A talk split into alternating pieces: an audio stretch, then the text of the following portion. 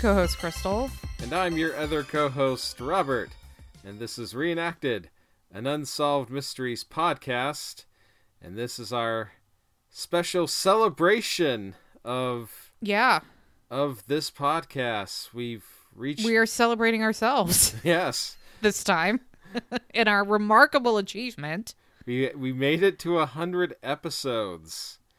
Yeah, we made it 200 episodes. So if you're listening to this numerically on your podcatcher, it says 101, but actually it's the 100th episode because we have removed our very first episode from existence. So So technically So this is a- it's not incorrect. Uh, it's not incorrect. And I and I guess if you're counting all the little Halloween mini sodes that we did, you know, this is probably like a number 104 or 5. something like that. But we don't number the Halloween ones. No, So no, those are just special little occasions. those are special that- for you, yeah, they're they're the listener. yeah they're not part of the the narrative, so to speak. And I know, Crystal, that you that you said you wanted to keep this uh, short, Yeah, intro let's give the people what they want. but uh, Yeah. I I don't know. I I I just uh, I'm so moved by this occasion. You- I wow. just I want to say I want to say some things. I want to Uh huh. I want to thank everyone who has listened to this show. It Yeah. continues to unnerve and terrify me that there are people who not only have listened to the podcast but do so on a regular basis. Mm-hmm. I I'm just amazed by that uh, every Yeah. time I think about it, and I appreciate all of you who who have stuck with us and sat through some really random stories that Crystal and I like to talk about. And and the ones who did that without then voicing their their complaints on Yeah. anywhere. And Yeah. uh Thank you for thank you for the pe- the silent majority out there who are just listening to this nonsense. yes, thank you. Um, and yeah, it's because we started doing this podcast in the fall of 2017. That's right. Yeah, we've been doing it for a little over four years now. That's so strange. Yeah. That I, Yeah. it it feels simultaneous. I know this is highly cliche to say, but it simultaneously feels like it's uh, been that long, but not long at all. And yeah. Yes, and I just want to say that I I really appreciate having had the chance to to do this podcast. Um, uh, first and foremost, because it's given me occasion to speak with you at least every other week. Aw. Same. Yeah. Same, bud. Yeah. And that's just um it, it it's all it's all worth it if if just for that. But uh, Aw. yeah. Well, I think that's very sweet, Robbie. I did want to keep this short, but I think it is important to thank everyone who stuck with us, and it, and it blows my mind.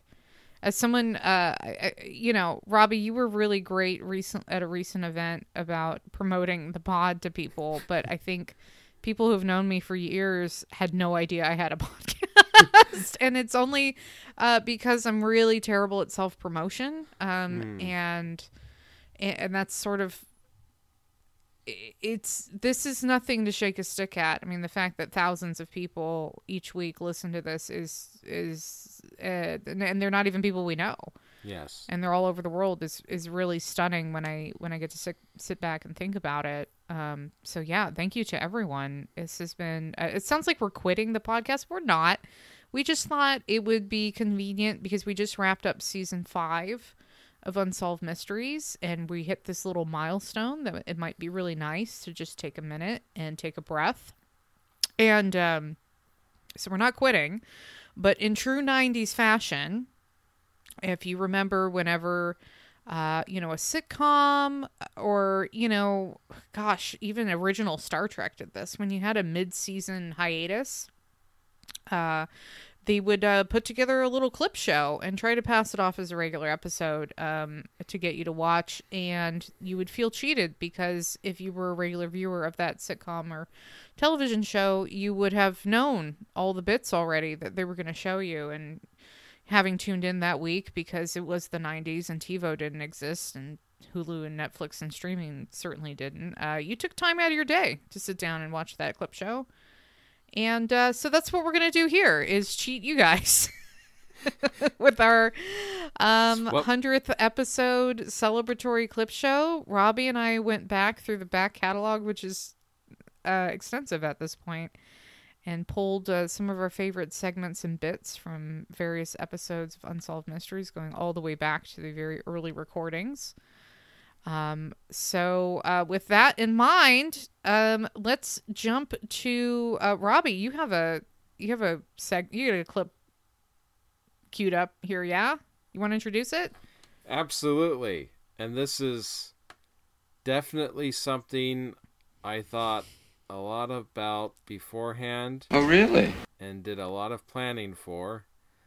And, um, you know, I thoroughly went back through the archives, as as you said, and, um, you know, tried to get a, as exhaustive a feel as for the width and and depth of all of our work from the Yeah. very beginning. Maybe the girth Yeah, of the work. I, I I understand that's important as well. Um, Yeah.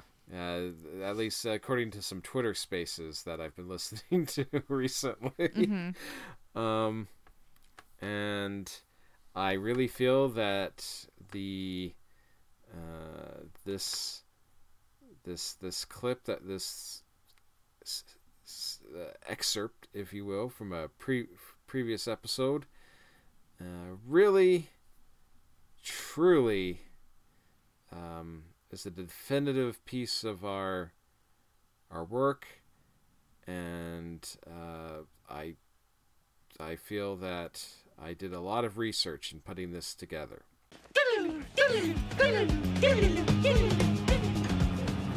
Um, I really wanted to get past all of that so we could talk about what really matters at the end of the show, Oh yes, which yes. is we have an unexplained segment. it's it's our first like miraculous occurrence sort of segment, uh, and it's about a goddamn rock. Mm-hmm. Boy, is it. Um, now Robert Stack tries to pump it up. He, he he says that it's a part Tom Sawyer and Huckleberry Finn, part fairy tale, Mm-hmm. but no, it's about a goddamn rock. Yeah, Um, and we get some really sick flute music too. Uh, Yes, I oh that's totally in my notes. Um, we shoot to Saturday, May fourteenth, nineteen eighty eight, and two boys are playing uh, somewhere along the Canadian-U.S. border. Um, one's named Jamie Park, the other's named Trevor Johnson, and they totally have this flute music. I mean, you'd you'd think they're about to encounter a bunch of flying little fairies or something, uh, but instead, what they find is a rock and it's got a bunch of shapes carved on it, like circles and half circles and triangle and some other stuff. Uh, the kids in the reenactment itself are a little bit better actors than the kids in the first segment, and one of them said when they're speculating about the age, one of them says that maybe that's from eons of years ago. Um, they go back and tell Trevor's dad who for some reason felt compelled to go take a look at this rock.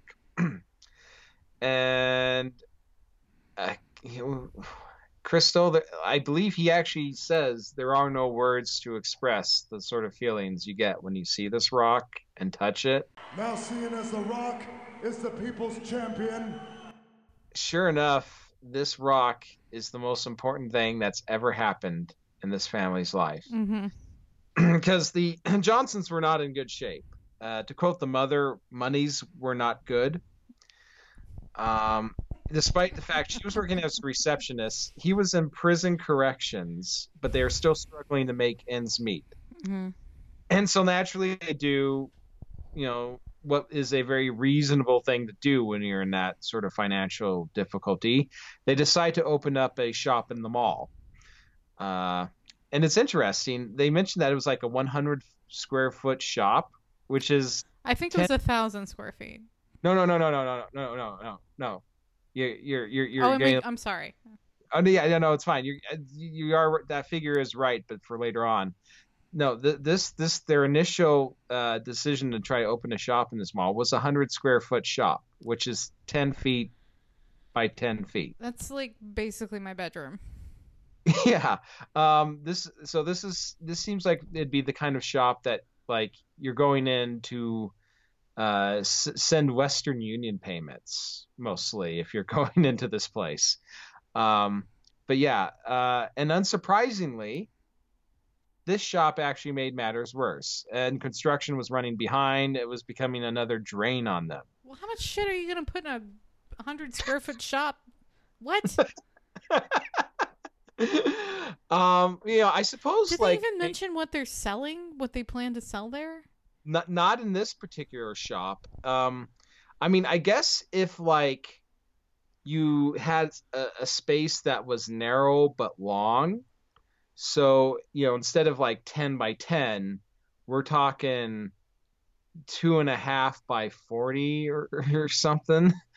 Um, uh, you could probably like you know sell comic books in a mm-hmm. space like that. But yeah, it it it it, it seems so strange. But after the Rock, And The Rock will get in the ring and do exactly what he does best, and that is layeth the smacketh down on your candy ass. things changed. After the Rock, they get a call from the owner of the mall, who offers them a thousand foot square shop at a re- extremely reduced rate or something. And they're like, well, okay, but you know, it's like, what are we gonna sell? And da da da. Like, uh, we don't have the you know capital, blah blah blah. And the the mall owner's like, we'll take care of the inventory for you. And then three days, and it turns out the inventory is dresses. This becomes a dress shop. Three days after the dress shop opens, they offer the husband the chance to become the manager of the movie theater. And less than a month after that, they offer him the they offer to let him buy the movie theater outright for what must have been a ridiculously low price. And so like by three months and one day after finding the rock, they've now also opened a candy store. All of this seems to happen way too fast. Yeah. To the point Uh, where I think they're kind of bullshitting the timeline. Oh, do you think that that's that's what's going on? No, I think they're bullshitting everything, but I think Well, yeah, yeah. specifically how quickly all this happens, I think they may have exaggerated a bit. Okay, I was thinking that maybe this was just a situation where real estate and renting just wasn't moving very quickly in this I think community. that's I think that's probably the other factor as well. So and yeah, yeah. Um, I I think that was a, a big part of it. Um, they the show brings in some sort of expert on I don't know rock mythology or something. His name's Rick McClure, and he says that the symbols cut in the rock are not of American Native American origin uh, that they were probably made in the 20th century, and that they have no religious significance or magical powers. and you know what I call that is just some random graffiti on a rock. Like, there's a couple of teenagers, and they're just cutting some, uh, some, you know, symbols and shapes into a rock. Yeah, Mhm. that's totally that. That's that's the explanation I see. That's what it has to be. That's what it is. Um, But and- is it? or was it aliens? is it magic or coincidence? That's that's that's the sort of question that Robert Stack leaves us off with. I don't even. I feel like he's trying super hard not to laugh at how ridiculous this line is that he has to say. If you watch this segment, you'll notice he has this kind of smirk on his face. Yeah. I, I, I think I think you're right. Um, you know, but uh, regarding this question, magic or coincidence, my thoughts are this that stupid goddamn idiots have all the luck. Uh, these people made horrifyingly bad decisions. Yeah, they did. yeah. Uh, so, you know, and these people believe that a rock can be magical, maybe. Uh, so I'm pretty sure this. the I'm pretty sure this family worships that rock now because they keep going back to it. Dude, yeah, the segment ends with them like the whole family by the stream. The kids are just sort of, you know, running around goofing off, but the father's like practically caressing the rock. Yeah. Um but honestly, you know, uh yeah, these these goddamn idiots have all the luck. They won the life lottery somehow by just being in the right place at the right time. Clearly like the mall manager or o- mall owner was like, shit, we have this thousand foot space and all this inventory. We need people to run this. Uh, g- gosh, these people trying to rent out the, you know, the space that used to be occupied by the Western Union kiosk. Um, you know, they're, they're, they're, they're fucked over because of the construction delays. We'll just have them, you know, we'll just let them run the the, the shop. And if it's successful, great. And if it's not, you know, it's going to be their head. And then there was an opening at the movie theater. So they went ahead and offered the father the manager position. And somehow, like, they must have very, the movie, the mall must have very cheaply come into possession of the uh, movie theater ownership from the, whoever it was before. And so they just was like, we'll just sell it to this guy for, you know, super cheap and we'll still be making a profit and obviously the movie Willow was doing such gangbuster business in the mall. I'm glad you noticed that. Crystal, this was I, I I I spent like half an hour after this segment watching uh, reviews of Willow on Siskel and Ebert at the movies, trying to do research because first I was just my first first thought was like first I wanted to make sure that this movie was actually out in theaters at the time that this segment's being portrayed. Yeah, you're doing caught- your due diligence. You caught uh, that one from the 1920s was incorrect. exactly. But this this appears to be uh, this appears to be maybe you know completely uh, uh, on the mark because Willow was released in 1988. This segment takes place in 1988. Um, and Willow is indeed rated PG, and I guess three dollars was probably uh, you know standard matinee price for a film in this area at that time. And that's all there is to ta- talk about this segment because there's no such thing as magic rock. wow, great memories, right? I yeah, still, that was so good. I I remember that like it was yesterday. yeah, t- me too. I I distinctly recall what the day was was was like when we were recording Oh, that. good old days. Yeah, we were we were so fresh then. it's it's amazing to look back on on, on ourselves in the past. I Uh, I feel I feel I feel like I'm a lot more confident now in my oh yeah, hundred percent, hundred percent. Yeah, yes, yeah. absolutely. Uh, but you know, it's it's funny uh, on the topic of how we were so fresh back then. I think that really leads into this upcoming segment, which um, I think uh, once uh, our listeners once they start to realize what the segment is and, and they recall, they'll they'll see what the connection is, and it is most definitely there. Yep. Let's uh let's hit the B roll. Let's go.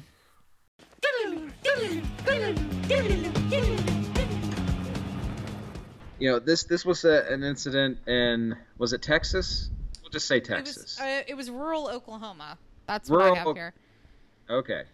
Um, and this was a situation where the police came upon a car that was had crashed and was burning. There was someone inside, um, which they very quickly came to the conclusion that this was, you know, an accident because people crash cars all the time.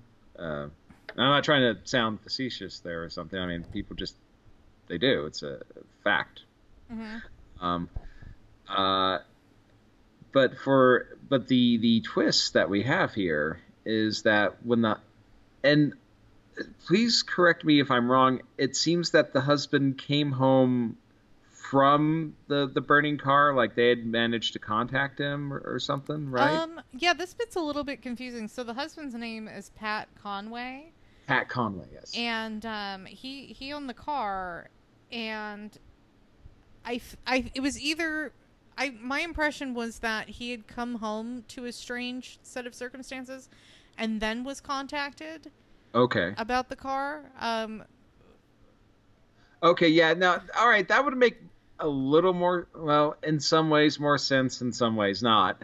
Um, I mean, I, I would say that someone who who's just discovered their wife crashed the car mhm. and died in the process, yes. uh, probably more emphasis on the latter, uh, uh, unless we're talking about the husband in the last segment tonight. Um, uh, probably would not notice strange as many strange small things, or maybe they would. Like I said, we all handle death in our own way. Um, but yeah, like the way, just the way Robert Stack said it, like you know, and then two hours after the incident, you know, Mr. Conway came home and to discover, um, you know, what it. Uh, but I think, um, okay, yeah, if we just run off the assumption that he just came home on his own, no knowledge of what's going on, uh, I guess it would. Some of the things he he noticed would seem strange because what what we had was like the the back, the, the back door was open, right? Um, yeah, the back sliding glass door was open. Okay, the back sliding glass door was open. Uh, the iron was on. Uh, yep. The uh, there was a hose pouring water into the swimming pool. Yep.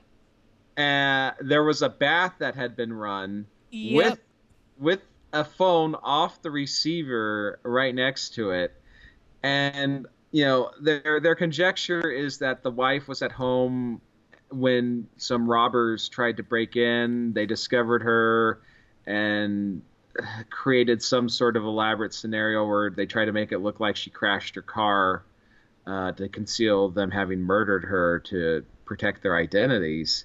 But honestly, like what I was, what I found, you know, interesting was like, okay, you know, that yeah, maybe some robbers broke into the house uh, or whatnot, but what the heck was this wife doing?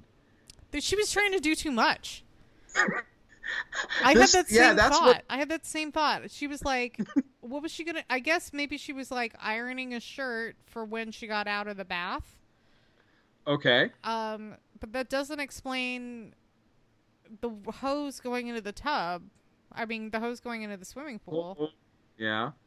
Uh, like yeah, no, this this this speaks of someone who just like can't stay focused. Like she's ironing her, she she's run her bath, and while the bath's running, she's ironing her shirt, uh, and then you know uh, either she's go goes out to like fill up the swimming pool because I guess she's planning on taking a, a, a swim after her bath.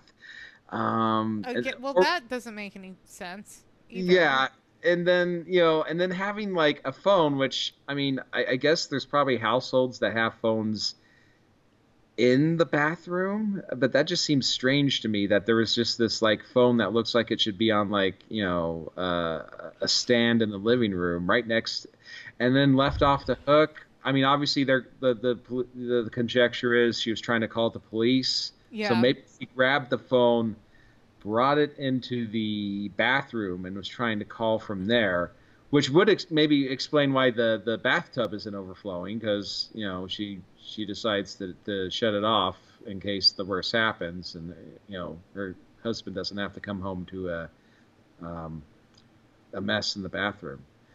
Um, but yeah, it's I mean this this this speaks so much of someone who's so easily distracted that maybe maybe she was just trying to do too much in the car and crashed it. Uh, well, I think I think we're gonna get to some details here that uh, under, undermine that theory a little bit. oh yes, because she she she always carries her purse with her, Yeah. and most important of all, always drives with the windows up, air conditioning full blast. Okay, listen, Robbie. you know, I've had significant others, and I've also had uh, par- parental units and family members I've spent a lot of time in the car with. I don't think I could provide that level of detail about how they always do. So- that kind of like reeks of bullshit to me. Like I don't, I don't know that I could describe like how my mother always drove the car. You know what I mean? Right. And you know, like and obviously this this this this woman is driving the car with not not always with her husband in the car because he didn't seem uh, he didn't seem perplexed that she was driving somewhere without him around. Uh, so you know maybe like when she's alone she likes to roll down the window and sing. Uh, who knows? I mean, I know that when I drive a car, there's no there's no guaranteed in you know unbreakable laws about whether I'm driving with the air conditioning on or off. If it's really hot, I'm gonna have the AC on. If it's like just normal 70 degree temperature outside, I might roll that window down and give my my car a, a break. Um, yeah, this this uh, this this is a guy who just I, I don't know. Like I agree with you. He, he, there there's no way anyone could provide the absolute iron details that like she'll always have her purse with her. She'll you know always drive with the windows up. Um, I mean, because I mean, you know, this this is a woman who is trying to fill a, a, a swimming pool, take a bath, make a phone call, iron clothes all at the same time. This is not someone who's like following just a, a normal set pattern in an organized manner. No, she's she's living by her own rules for sure. Yeah. Yeah, there was a very uh, weird interview I thought with the DA, where he he seems like he's a very angry person. I didn't catch his name, uh, but he's Guy with mustache and glasses. Yeah, I mean that's every DA in the series, but it's also every cop.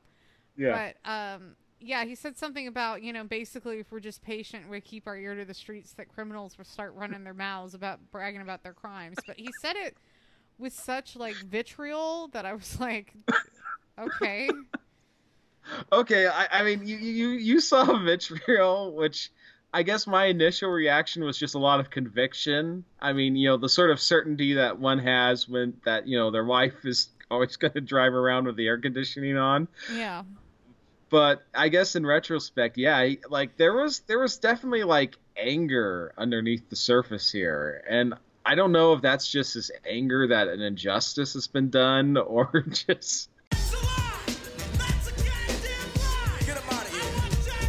anger about how I mean he just hates criminals so much and he's just you know they just they're gonna run their mouths off and you know that's how we're gonna catch them uh, which I, I don't think is necessarily always how criminals are caught but um, maybe I would I would say probably like seventy five percent of the time that's not how they're caught.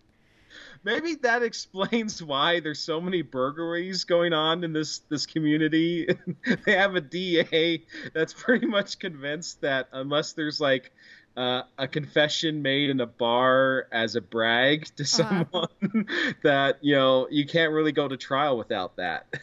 Um, yeah, you need a you need a bar brag before you can before you can go to court. But um, one of the one of the sorry, I'm stomping all over your case, but Oh uh, no, no, that's fine. One of one of the things that left me a bit confused is that they said that the fire in the car was so hot that they couldn't identify. Uh, I'm well. I'm playing a dangerous game here with how I'm sitting. Hold on a second. I gotta readjust. Okay. All right. I almost fell down. Um. Uh, they said that the fi- the fire in the car was so hot uh, that whoever's body it was was burned beyond recognition. So they were relying on other things to identify the body. And one of the things that they found near the crash site was a church bulletin from the Conway's usual Sunday service. Uh, I don't know why that was necessarily relevant since his wife was missing and obviously in the car, but they made a big deal of this church bulletin for some reason. Well, I guess the the uh, right my interpretation was that uh, these criminals who set up the, the the scenario after having murdered her to like you know protect their identities they're like oh shit oh shit what what do we do?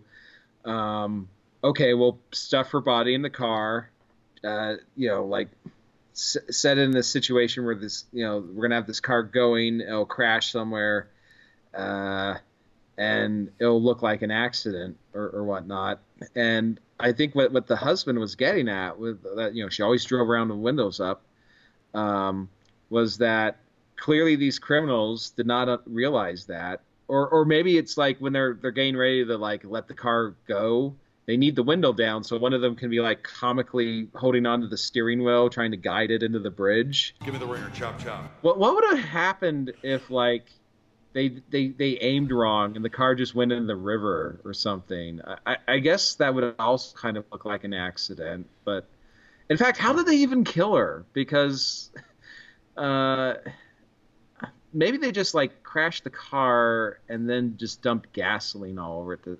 That, oh, yeah, that's right. They, they, they did a whole experiment. Well, they finally did it.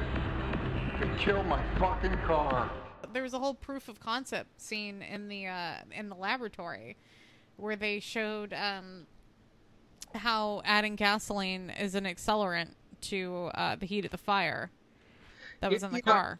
you use the the the expression proof of concept to describe the scene, which to me like feels a little more valid sciency sounding then like to me it really kind of came off unlike the the first segment where you know the, they're running tests and whatnot uh-huh. this just seemed like a bunch of guys gathered around like hey let's uh, let's just you know get a blowtorch and see what happens i mean it didn't seem like they were coming at it from like a a, a set of standard science was just like uh, i mean this is the kind of like level of science that even i could probably do. Well, I mean, I, they're coming at it from a MythBusters level of science.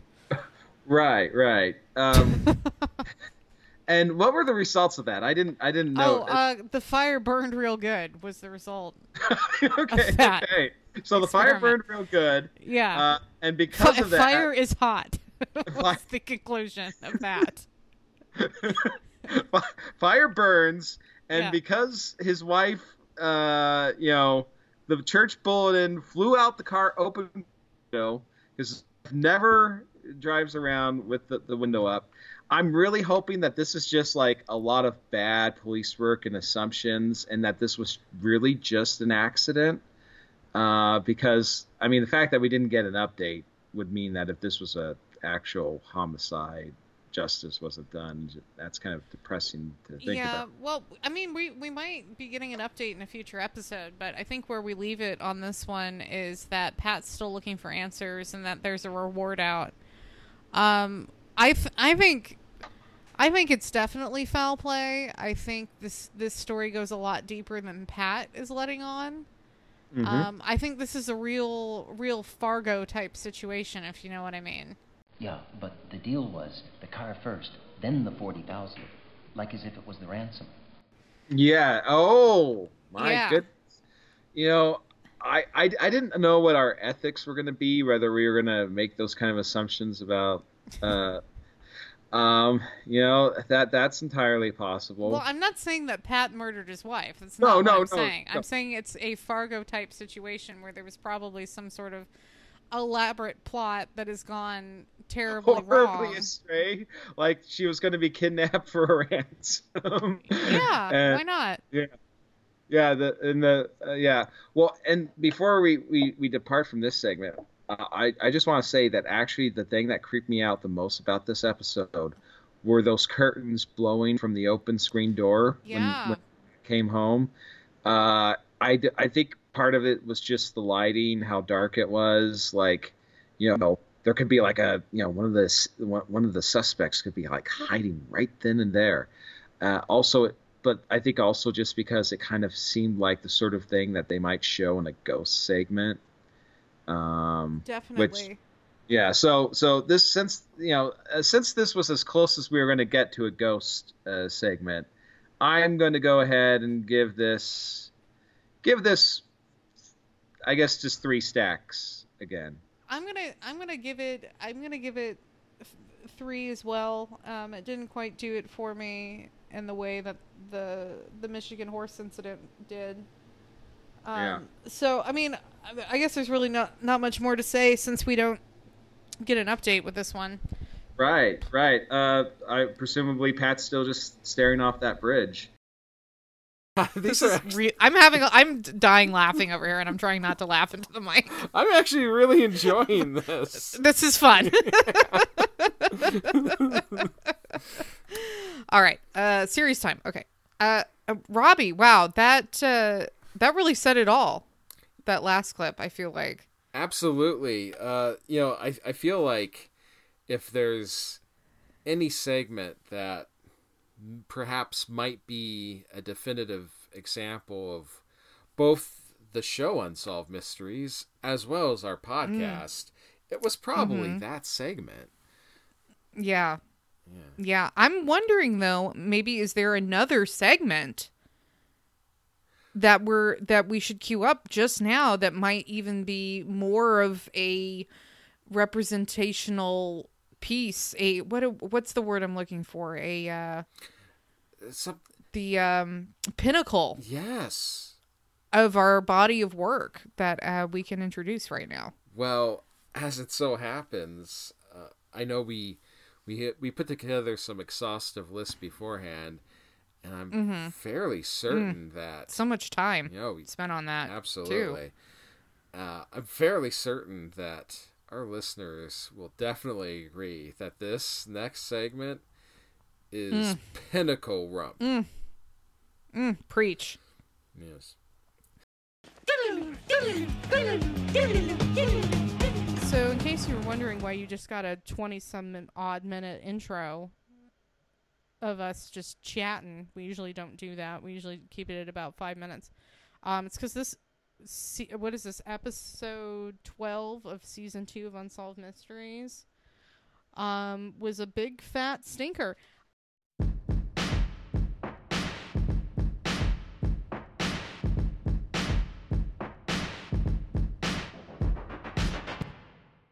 I have to question why they put two lost love segments in the same episode. Like probably one is too many. And Right. there are two. It's they're like bookend the the episode and then and we'll get into it. Um but there's a also a final appeal uh Mm. which uh, has so much detail in it uh considering we can do nothing about this poor man's situation I was saying that there appeared to be a new intro sequence for the show. oh okay don't what's know- what's different I, I felt Okay. I felt like in my heart that it was different, but I wasn't able to like identify what was different. Well, it's just like it's a different collection. Uh, you know, it, it's mostly just a different collection of clips from the show. But I feel like, in addition to that, the previous uh, intros would you know mix in images of like families reuniting and stuff. Um, this was just straight out all action, like guys bur- bursting into a bank with guns Wow. um, a girl being like picked up and carried off by a guy and thrown into a car, um, a, bu- a bunch of matches being lit at once, which which I assume is the prelude to some sort of arson type thing. Mhm. I mean, it, it is just like action packed and the complete antithesis of Yeah, I was gonna say it, it kind of would lead the viewer to believe that you were getting uh, an interesting episode of uh, unsolved mysteries yeah to follow. yeah, Yeah, which we did not at all. No, we didn't. Um, so uh, what I what I did notice in that, so we have this brand new intro, and then you know Stack is doing his narration in the beginning of the episode, and he's like in a prison. Yes. And I noticed in the background there was some like really weird stuff going on with like the fake prison guards. Wasn't there? They were very like robotic and they were like entering the frame and then just standing on a wall. I mean it, it felt it felt like kind of like some really high concept like performance art going on in the background. it's avant-garde. It was very avant garde. Again, leading us to believe this will be a very interesting episode on solved Mysteries. Um, so, so the first segment, um, as we were teased uh, in the last episode about the Hatbox Baby. Yeah. Um, so here's the story. I'll be, I'll be very brief. On uh, Christmas Eve of 1931, in the chilly Arizona desert, uh, a car broke down, and a a couple uh, who was out for a drive with the with their young cousins, um, you know, they're investigating the car, and there's a whole reenactment. Um, you know, they're wearing old timey clothes and stuff. And so uh, the husband says, "Watch out for scorpions, wife." Which I, I found that to be a ridiculous statement at first, but you know, I was looking at her shoe. I, I I figured maybe it all depends on her shoes. Like if she's just got some strappy stuff, maybe that's maybe that's actually pretty good advice. Uh, but I don't feel like being someone who lives in the desert myself. Um, when I just put on a normal pair of shoes and I go outside, scorpions are never really at the forefront of my mind. Have you even actually seen a scorpion where you live? No. Yeah, I lived in the desert too. I never saw a scorpion. Yeah, I, I hear about them all the time. I have never seen any. Yeah, I never, fortunately, because I would have clawed my eyes out. I never saw a tarantula either, but I heard about them like Yeah, you know, in my, people's garages and stuff. yeah, you know, I hear about that too, and I don't encounter it. Like No, I, I have fr- I have friends in Civil War reenacting who live like ten minutes away from me, and they like catch um, tarantulas all the time at their place. Are do they happen to be pure evil? Or are they just like attracting terrible spiders to their property? Or Well, I don't I don't know if this is like some sort of Kingdom of the Spiders starring William Shatner scenario or or what. I think it's well, it might have something to do with like they're kind of up in the hills, so maybe they're closer to mm-hmm. whatever tarantula life cycle thing happens. If you Mhm. know about tarantulas, uh, go ahead and tweet at us. Or, at you know, just Pod. please keep that shit to yourself. Um, it would be my opinion. Uh, you know, I did run into snakes from time to time. Not even rattlesnakes, just like garden snakes. Yeah, I did. I did encounter some snakes, but I've they weren't like enca- scary snakes. Right, yeah, same here. I've had some encounters. I mean, all the snakes I've run into, you know, like you- like you say, they're they're not rattlesnakes. They're just like these smaller snakes, and they're um, and and let me like, uh, the one one time I came across one in the house. Um, oh snap! yeah, though that I'm not super concerned about that because that was back when my mom was still alive, and in her last year or so, she would kind of just leave the door open all the time if she went out or in, which she did all the time. Mhm. So I'm assuming one just sort of came in through that route. Mhm. And let me let me tell you, like, and he went he went when I saw him, he like he- like I was coming out of her bedroom and he was in the living room right next to my room, and as soon as I stepped ca- came into view, um, the one thing that kind of had me reassured, like you know, he's just a small like green snake, and he darted into my bedroom Mhm. and and his the the manner in which he did that it was like the purest body language expression of oh shit that I've ever seen in my life like he was clearly a lot more afraid of me than him Oh man, snakes are cool. Well, um, so anyway, so this so, So- this couple, I'm pretty sure she was wearing closed-toed shoes because the story that they're going with is that they've been out for a hike and picnic. Uh, up this is up in I think it's near Mesa, Arizona. Yeah. Um. Anyway, good hiking country. Uh. So so the so the wife does not find a scorpion. She does not find a snake. Instead, she finds a hat box. Now, a hat box is a kind of fancy, it's a big box that ladies would keep their hats in when ladies would wear fancy hats. Um, and in that hat box was a baby. As you might have guessed, because I introduced this segment Baby. as Hatbox Baby. Um, so the couple brings the baby to the Mesa cops. Um, the baby's only seven days old. And Robbie, wouldn't you say what an incredible bit of good fortune that on a chilly Arizona night that a couple's car happens to break down right by where someone had left a baby in a hat box. Wouldn't you say just the the sheer luck of this happening? And the baby is is healthy uh, and and had only but mere moments before appeared to have been left outside. Right, right. This baby hadn't suffered any sort of heat stroke or scorpion No. attacks or anything. Um, in fact, they they uh, they they take the um, baby to a uh, local midwife, the old an old biddy, who had Mhm. who had helped all the babies, and you know, midwife's like, "Baby looks great." Doctor comes in, says, "That's a nice looking baby." Uh, they so they guess it's about to be seven days old. Um, so that was in December. The baby's adopted out by February. Uh, there Didn't it? yes. I'm sorry. Like, there's so much reenactment stuff. I'm not sure if you want me to like interject in No, or just talk no, all about. I, no, we can talk about the reenactment. I was just getting through the getting through the deets first, but but, but please. Oh, yeah, okay. Well, no, no, get get get through get through the Yeah, deets so- so, so- so the idea actually have to. Okay, so there's a so the baby gets adopted out. There was like a whole parade of couples that wanted this baby.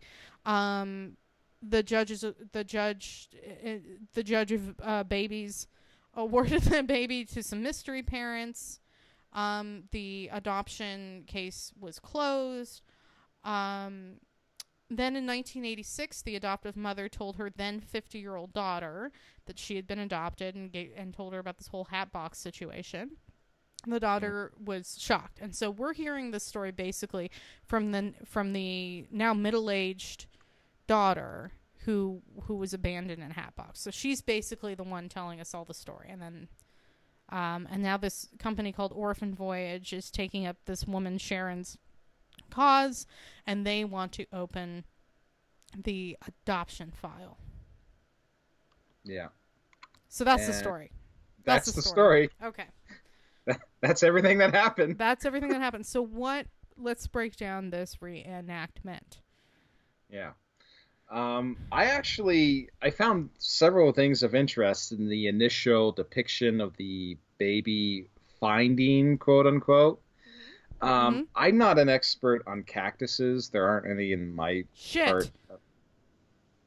Yeah, I know. Uh, I, I, I, what were you were were you hoping on, for me to carry the load on that? Yeah, I was I mean, I was not prepared to speak on cactuses today. So Yeah. Well, you know, well, it's just Cacti- like cacti. See, that's Cac- how much of an expert I'm not. I said Cac- cactuses.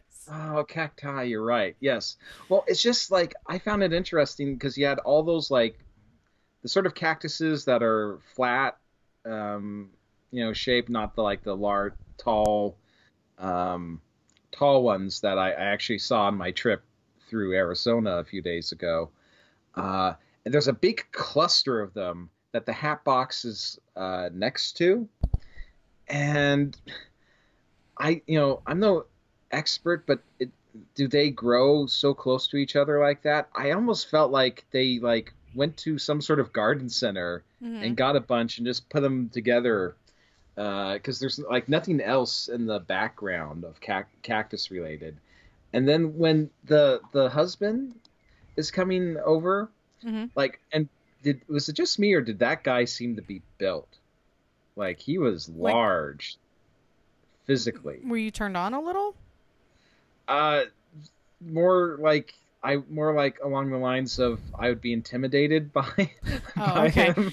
Um, I I did not notice the largeness of the husband, but Okay. um, there there was some dubious cactus placement, to be Yeah. certain.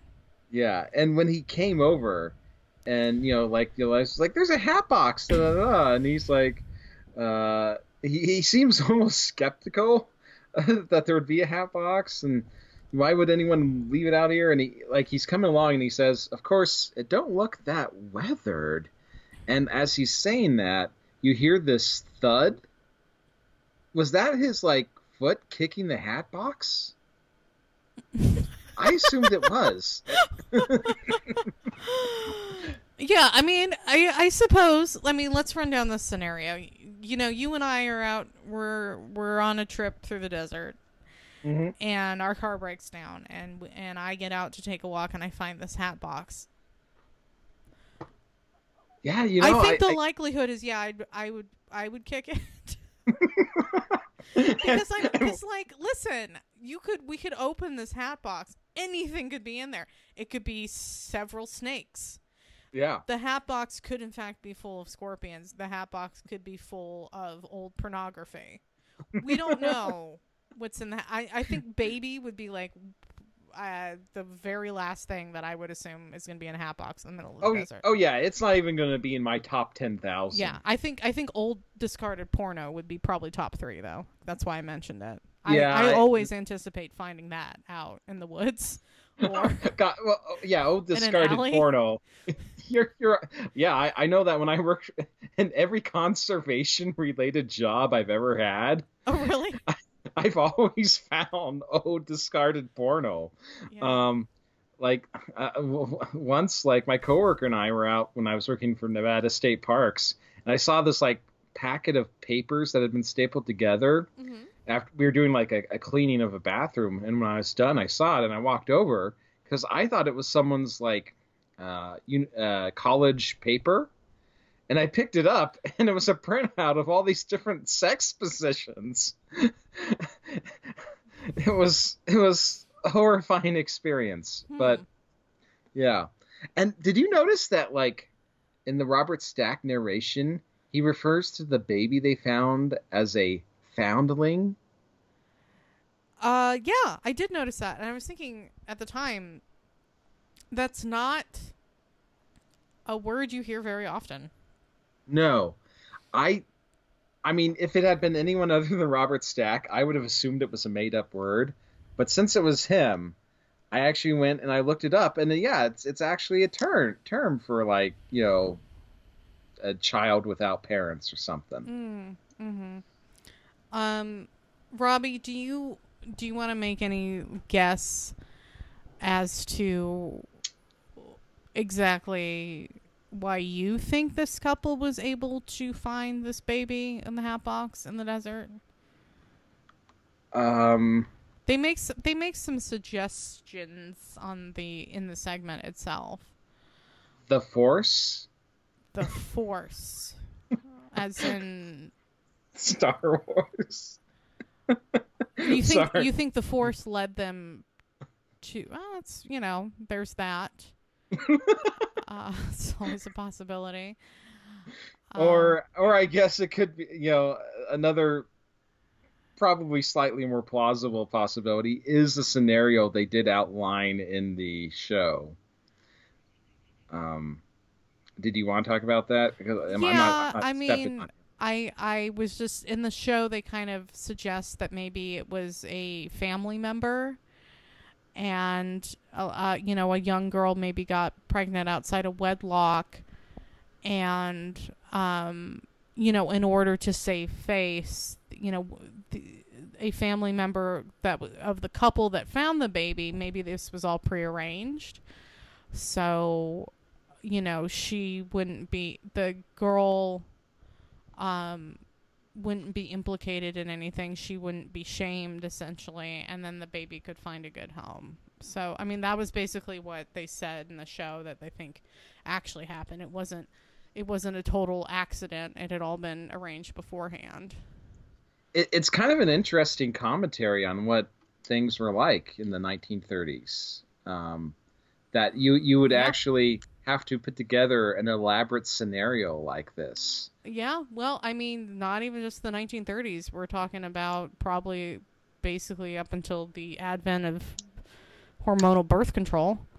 Right, right, yeah. Um, And and then even and then even after, uh, I would say, you know, it's this idea of women having children out of wedlock openly is still very new.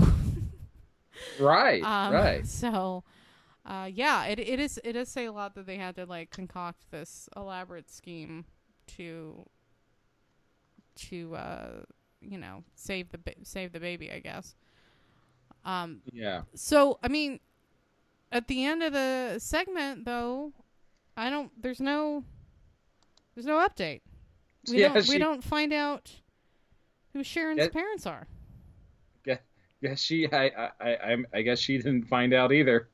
well i you know sharon would probably be about geez 80 years old 87 Right. Right. I, I would think she would have to be. Yeah. Yeah. No. There, there are some things that I found interesting, like in the depiction in the reenactment of how the judge was going through the different couples who wanted the baby, mm-hmm. and the, they have it down to the last two. And the judge was saying something like, "Well, since you already have an adopted child and they don't, I'm going to give it to them." That that seems like a really arbitrary way of going about it. Like, it's not ba- not it's not based on the relative merits of the couples. It's just like, well, you already have a kid and they don't, so I'm going to engage in some baby communism. I, I, I that, that didn't sit right with me. Um, and then also judicial related is I like how when they depict, um, you know, decades later, when she's trying to like get the her records unsealed, mm-hmm. the judge who's um, uh, who's who's deciding that yeah okay we'll we'll get the records unsealed. I'm assuming this is one of those cases where it was like the actual judge in the reenactment because this guy was not an actor. He seemed really nervous about being on screen and was it was not it was not flowing at all. Um, uh, but probably for for me the most interesting thing in this segment was all the old newspaper clippings. Uh, I I thought it was you know I mean one aspect is it's kind of interesting if you think about it like this woman like discovers that she was this famous baby Mm-hmm. in a way how crushing would that be to realize that you pretty much peaked you peaked it, baby. nothing she did will do from here on out will ever meet or exceed that um but but one of the newspaper not, not when she was looking through uh, the newspapers, but earlier when the baby gets found and they show a newspaper clipping, um, like you know, baby found in desert or something. Did you notice like what the article below it was about? I, d- I did not It was it was a, and th- this this will probably end up becoming a dated reference, but, but for anyone who's listening to the this episode at the time it drops, it's talking about uh, eruptions continuing at. Oh, I did notice- I did notice that. yeah i did notice that i thought that was really wild considering um uh, Current- that's currently underway yeah, again. uh, yes. yeah that's yeah that was crazy um Yeah. i hope she got that uh 23andme i hope she got that ancestry.com you know what i'm saying Oh shucks, yeah. She uh, that was one of the things she talked about. She she she really like she's like I don't even know what you know nationality I am. So um, hopefully she lived long enough that she could live in an era where she could at least find out like, oh, I'm five percent Finnish. mm-hmm, mm-hmm. Interest. um well if unless you have more to add i'm 100% finished with this uh episode Whoa, that was that was interesting. Yes, I. That was interesting. You know, you don't really see too many cases like that, even on the show Unsolved No. Solved Mysteries. No, totally, totally unique. They haven't, uh, they didn't do that before. I don't think they've done it since. You know? It, it really sticks out. Like, yeah. I mean, we we got some pretty boiler. So, after four years of doing this podcast and for you know watching Mhm. five seasons of this Mhm. show, th- there's some stuff that seems pretty boilerplate, but I think Mhm. that one, as you said, it truly stands out. Yeah. That was a special segment. And also, we were very funny during it, Oh, I importantly. I agree. I was in stitches the entire time. yeah.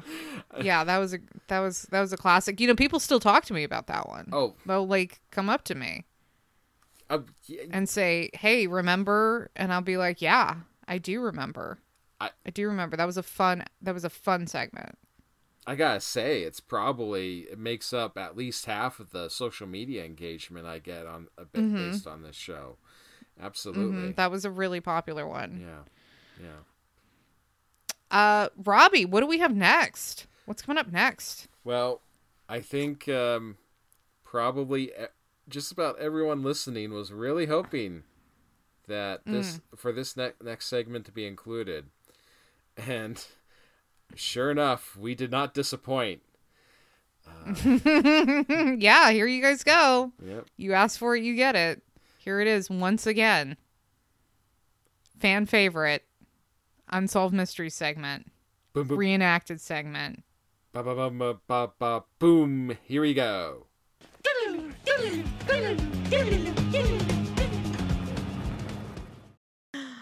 All right. Well, the last segment, um, it's the one. It's the one we've been waiting for.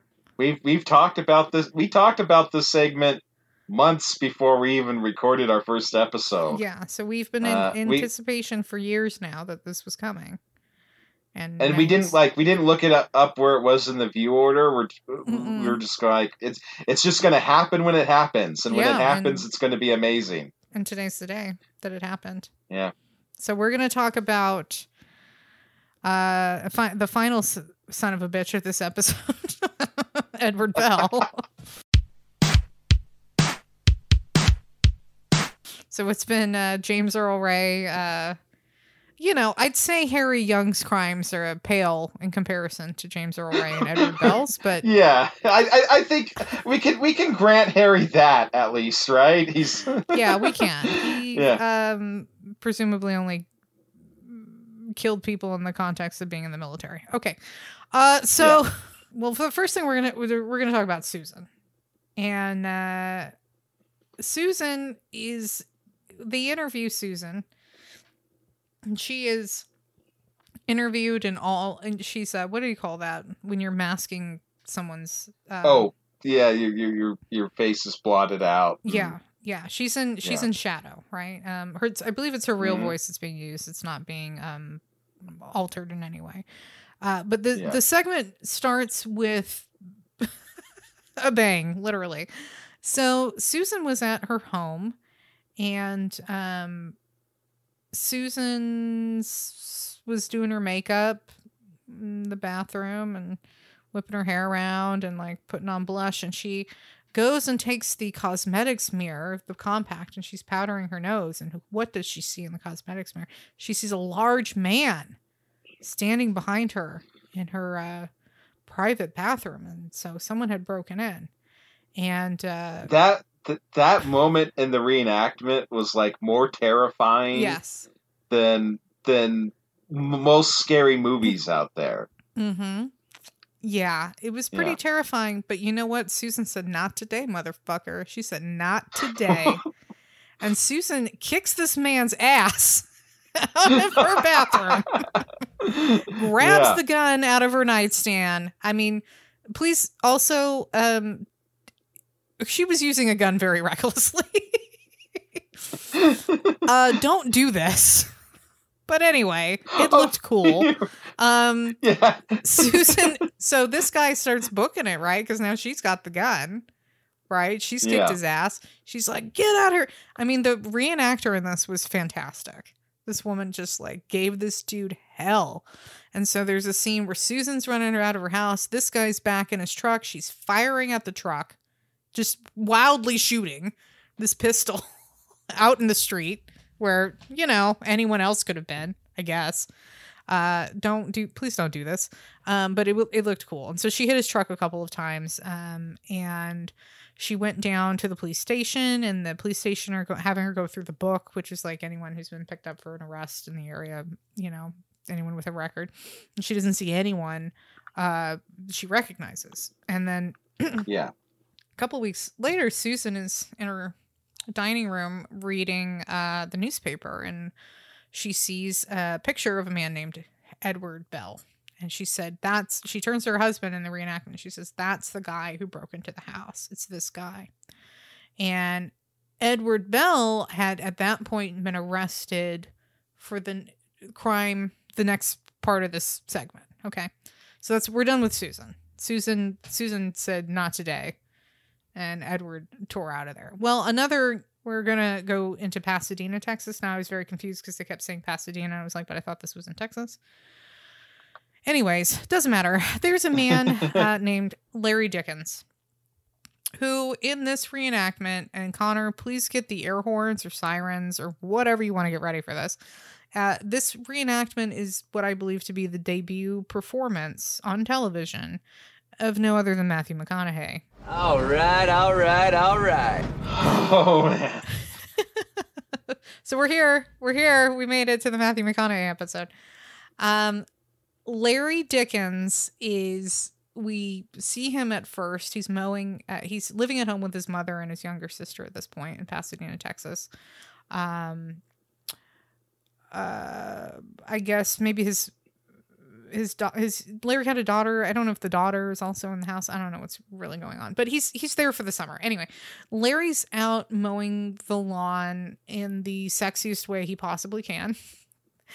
and um you'll never convince me there wasn't a female director of this segment because like there's a slow pan up shot of um the lawnmower which is one of those push ones and then we pan up to uh L- Matthew McConaughey's open shirt and his stomach and his chest were just like the perfect amount of sweat is like trickling down. It's fucking gratuitous unsolved mysteries.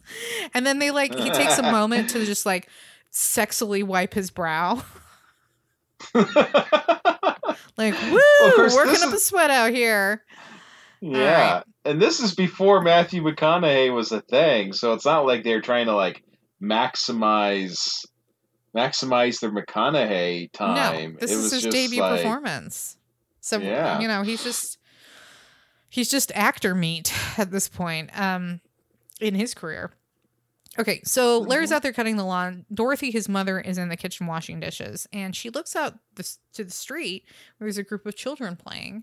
And um, this part is a little uncomfortable, so I'll try not to be too graphic. But uh, a man pulls up in a pickup truck, and he gets out of the pickup truck, and he has no pants or underpants on, and he starts walking towards the Mhm. children, and you know, bad. This is this is bad, and so Very bad thing. it's bad.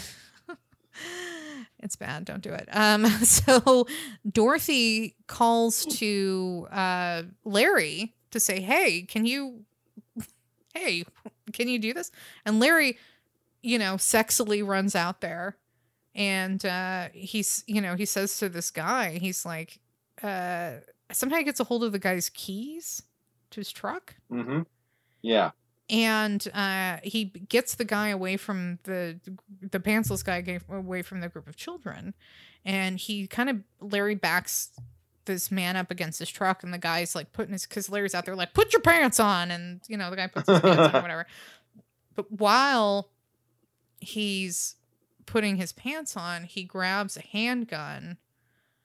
This not Larry, the other guy with the truck hmm grabs a handgun and and shoots Matthew McConaughey as Larry Dickens several times Oh, in God. the torso. Yeah. And uh, it's pretty terrifying. Um you know, I'm I'm emphasizing a lot on Matthew McConaughey being in this, but the woman who was reenact the woman who reenacted for Susan was also incredible, but also this guy who's I mean, obviously I'm talking about Edward Bell, right? Because he was part of the, the first Yeah. part of the segment. Um, the guy who's playing Edward Bell is also incredibly creepy in this reenactment. It's Um, like so- I mean, if yeah, if, if we remove the Matthew McConaughey aspect of this, mhm. I feel like we'd both be like still really like into this segment because it's Oh, yeah. just like a really tense, uh, Yeah. well-made segment. Yeah. yeah. it's like it's like a ten, it's like a ten minute action movie that Unsolved Mysteries Yeah. did. And so, um, you know, at this point, Dorothy runs out to uh, tend to um, Larry, who's been shot. And at this point, Edward Bell's gone back into his truck. Now, Edward Bell didn't leave. And at this point, uh, Larry's younger sister, Donna, is pulling up from whatever she was doing in her car. And she sees she sees this man get a shotgun out of his truck and walk into their garage and shoot Larry. So she sees this guy. Yeah. I don't think she sees the shooting. She's not she's not able to see that, but she sees kind of what's happening. Uh, Donna uh, immediately blocks this truck in to stop him. The cops have already been called at this point because of the pantsless incident, right? So they're already on the way.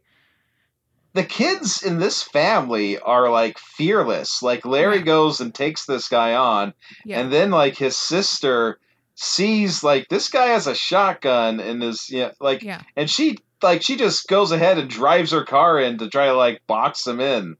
Like Yeah. whoa. I mean, at the at the point where like Larry is being held at gunpoint, he still didn't turn the keys over. And oh yeah, like I mean I'm- he he fights like the whole like the whole time. He like Yeah. yeah. at that point, when someone's hold pointing a gun at you, you say, "Here are your keys," and it becomes the police's problem. Stop trying to be a hero because I'm so serious about this. If you have a Yeah, gun pointed yeah. at you, you do not have the upper hand anymore. You know, who's to say Larry might have still gotten shot if he handed the keys over, but maybe he wouldn't have. Right. Maybe this, you know, Edward Bell would have just The- driven away, and Larry would still be alive.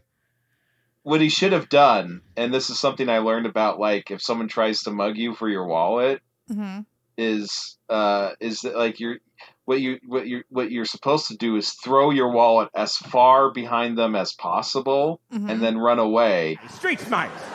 Yeah. because then you present them with the the dilemma of like do they chase after you or do they, they go and get the wallet Yeah. uh, and I, I kind of feel like you should have done the same thing with the keys, like throw them as far behind uh, Ed as possible. Yeah. I Uh, I mean, who's yeah. to say? I mean, we can retcon this all we want. Who's to say? But Right, right. Yeah, I, I'm, I'm not. Yeah, I'm not trying Yeah. to Monday quarterback Larry. I mean, like Yeah. when, when when the situation happens, we just we react how we react, and you right. know, it's it's- exactly. and I yeah. think uh, you know Yeah. maybe his maybe his you know his adrenaline was up or whatever, and he didn't want to back down. But I don't. I you know maybe there was something that could. well, yeah. I mean, like, I if if you, I mean, if you see a guy exposing himself to a bunch of kids, that that's that's probably guaranteed to like get you kind of angry. Uh, Uh, yeah. think. Yeah. Well, I'm not Yeah. saying. Whoa, whoa, whoa! Hold on a second. I'm not saying Larry was wrong to inter- intervene.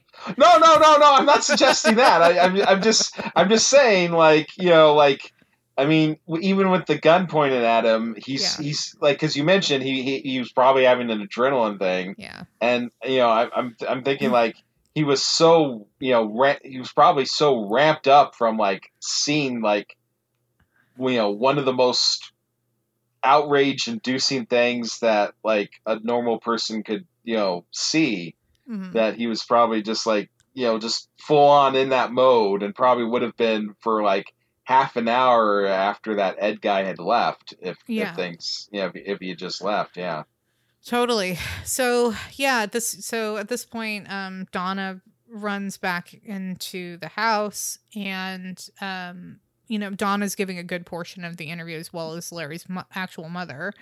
Um, you know, she says that you know her brother died in her arms, and eventually, sh- like very shortly after that, the police do show up because remember they'd already been called by Dorothy, the mother, when the pantslessness was happening before Larry even got involved. So, um, yeah, so the police show up now. Holy shit! Unsolved Mysteries sure gave us a car chase.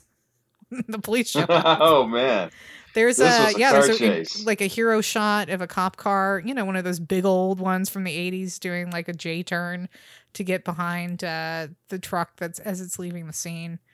Um, and the guy and the guy on a motorbike too Mhm. I mean, yeah, yeah Okay, so here's the thing. So, uh, did I say Larry's leaving the scene? I'm sorry, Edward. Whoops. As Edward's leaving the scene. Um, okay, so Edward, um, you know, they they the cops jam up Edward in a cul-de-sac. Uh, he tr- he tries to shoot at. So what happens in the segment is Edward pulls the rifle out. I guess it was a rifle, not a shotgun. I'm sorry. Pulls the rifle out, pulls it on the cop on the motorcycle. The the cop on the motorcycle bails on his bike. So the bike goes flying. the cops to, to avoid like getting shot, I guess. And then um, the the rifle jams anyway. So they're actually able to arrest Edward. Uh, Yeah. So now you might be wondering what kind of segment is this? well, it was a wanted segment when we started it, and um, you're like, but they arrested the guy. Well, they sure did. Well, guess what? He they let this some judge let him out on bail two months later, and of course he doesn't. He disappears. Yeah. Uh, he was able to quietly liquidate. Was it one hundred and forty thousand dollars uh, In- worth of yeah. assets that yeah, he went on the run with? yeah. Yeah. Okay, so there is an update, and this is actually labeled an update, and uh, Bill ends up being arrested. Um, and extra, he was in Panama, I guess, and he was extradited back to the U.S. to stand trial. Um, but that, uh, yeah. So I'm, I'm. uh, One of the things I missed out on the um, timing here. So the murder of uh, Larry Dickens was 1978. Okay, and Yeah. it's in 1993 when this episode airs that uh, Edward Bell gets picked up. And so he was free for a really long time. Um, they extradited him back. He's got first degree murder charges. He was sentenced to 70 years in prison. And then another thing um, that the update mentioned is that he was also suspected in the um, disappearance of six young girls from Uh, an era. er- So this guy was like a, you know.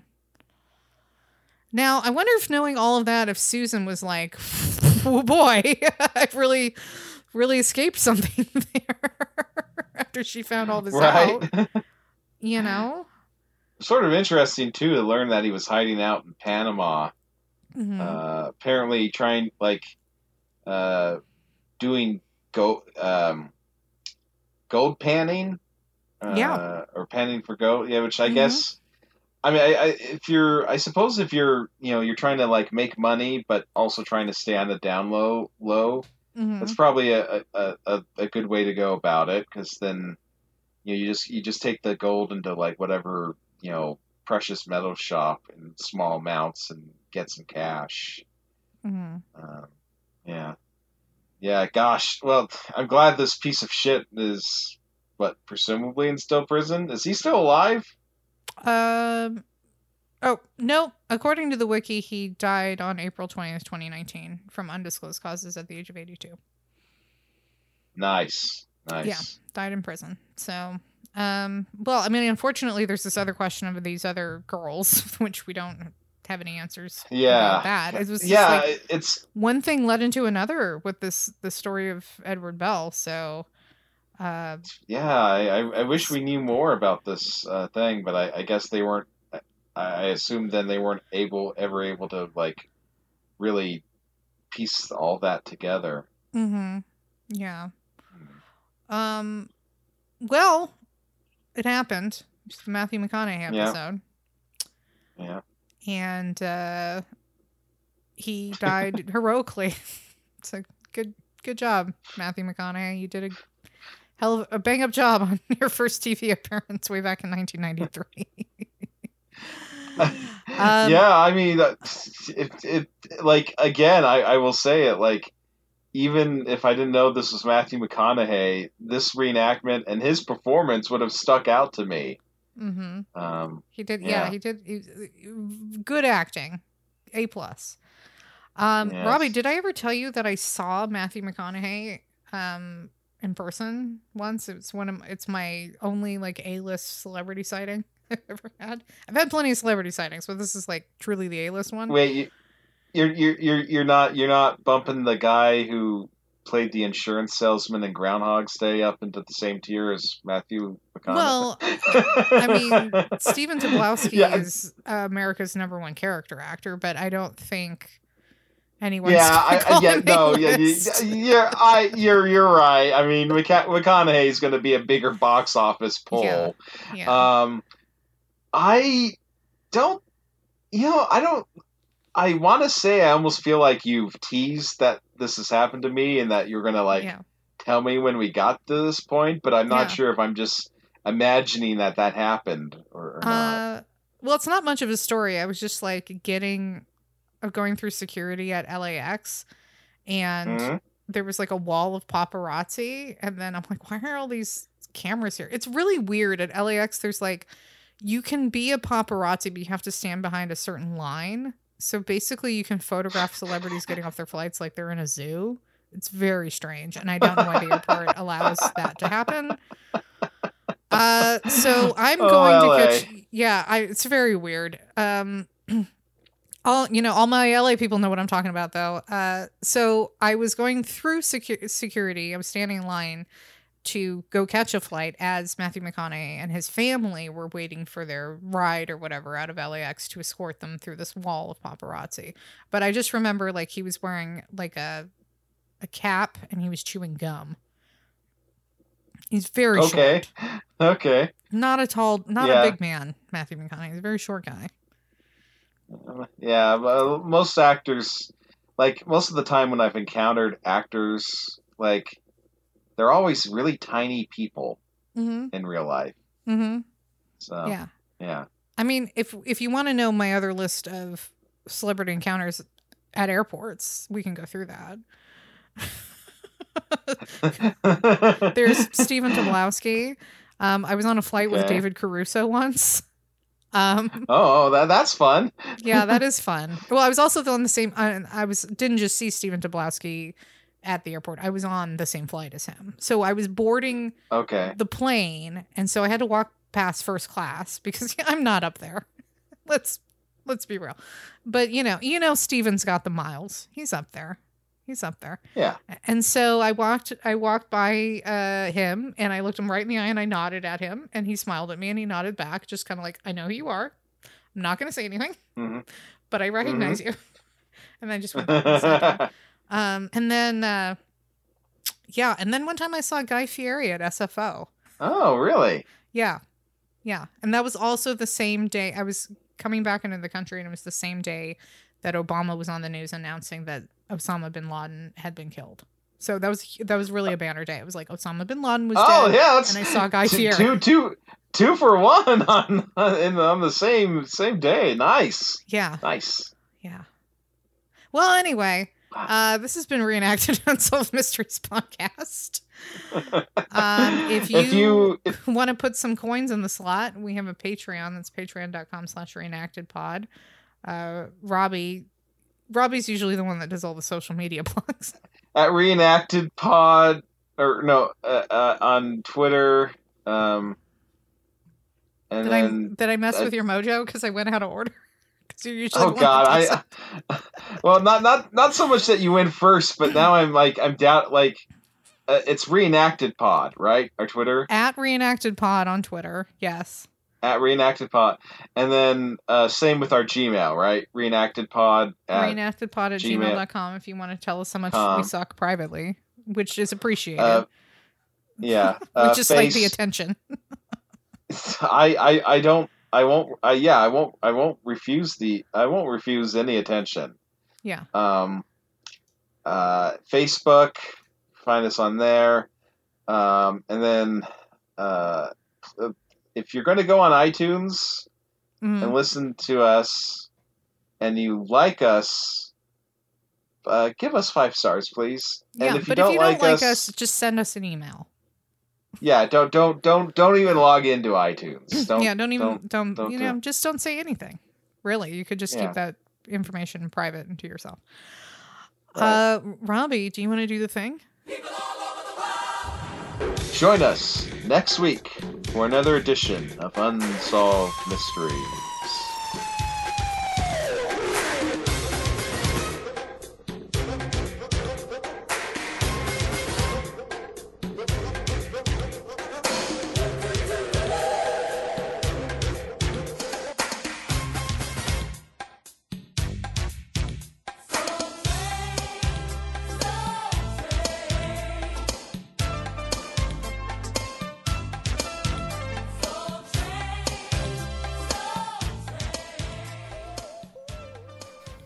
Right, is that quite enough of that?